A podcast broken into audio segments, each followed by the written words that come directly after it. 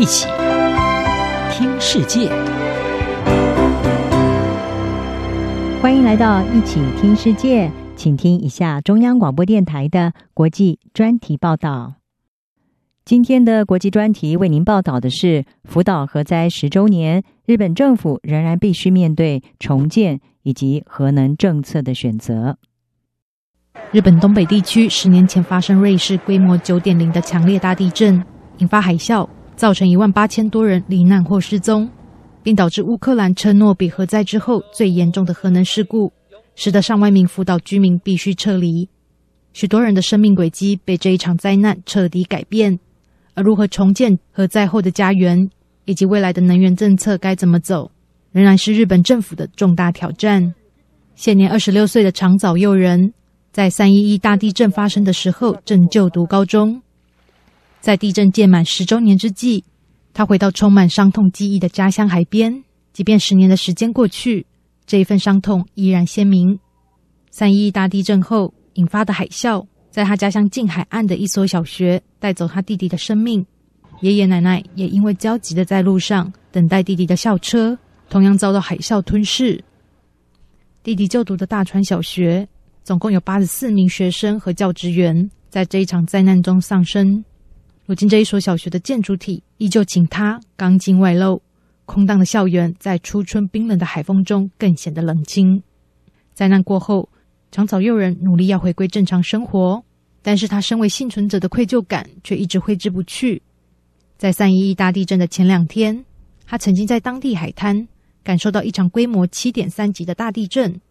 但之后却没有做出应对措施，他因此相当自责，觉得如果之前多做一点，或许可以避免许多伤害。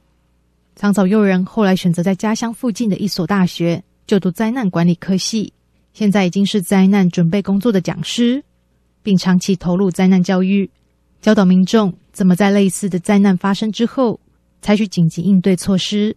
他也不定期组织参访活动。参访在海啸中遭到摧毁的小学和社区，希望日本人能够记住这惨痛的一刻。有一块地方原本是可以让这所学校的孩子们撤离过去的，他们本来有时间这样做，但是却因为没有而丧生了。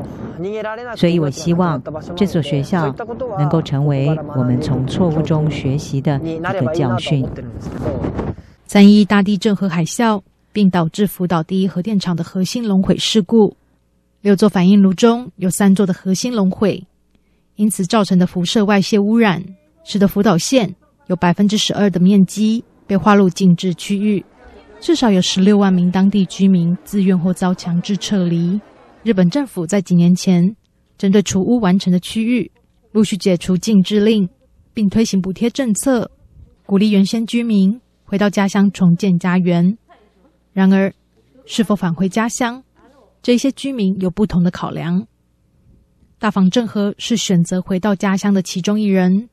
他在去年回到距离核电厂只有五点六公里的家乡，重建他祖父传给爸爸的鳗鱼料理餐馆。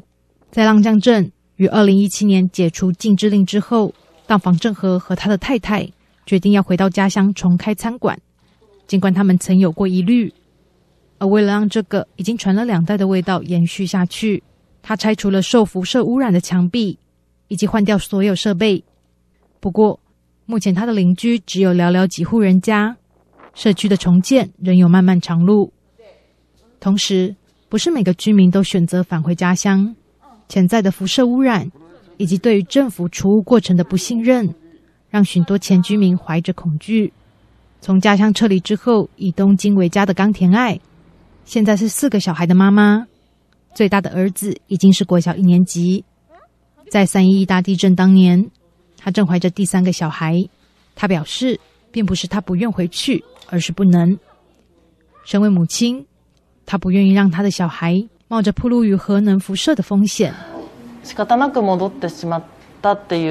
我听说了一些人的故事，他们是在不是很真正情愿的情况下不得不回去的。而且他们说，那里的状况并不好，不适合生活，也不适合养育孩子。我认为我不能够这样子就回去。福岛核灾之后，日本的反核声浪升高，大多数的核电厂在核灾之后停止商转，或朝着除役的目标迈进。不过，近年以来，日本政府想要重振核电，也让反核民众再度走上街头。上百名抗议民众在福岛核灾届满十周年之际，七日聚集在东京街头，要求政府加速落实核电厂除役。尽管面临反核声浪，日本政府仍然希望重振核能电力产业。这是因为菅义伟政府希望能够减少对进口能源的依赖，以及协助他的政府。在二零五零年之前达成碳综合的目标，日本政府的核能政策方向再度引起反核民众的大力反对。同时，对核灾之后日本政府的应对方式，也一直让许多民众对政府的信任度极为低落。有抗议者质疑，政府一面想要借着二零二零东京奥运传达出福岛灾区复原和治愈的形象，却一面想要复苏核能产业。在类似灾难可能发生的威胁之下，持续运转的核电厂永远都是一颗未爆弹。我实在不觉得福岛人会相信奥运可以帮助他们重建。政府把这个想法强加给我们，说是重建奥运，还有福岛核电厂是处于控制之下，这不可能。我害怕这个地方会再有另外一次的灾难爆炸。环境组织绿色和平东亚办公室认为，日本应该要汲取核灾教训，减碳不是重新发展核能产业的借口，要达成碳中和目标，加速发展可再生能源才是解答。福岛核灾走过十个年头，民众希望政府和社会不能忘记这个惨痛教训，而日本政府要怎么获得国民信任，协助居民重建家园，同时顾及环保和安全，仍是一项。巨大的挑战。央广编译张雅涵报道。Thank you.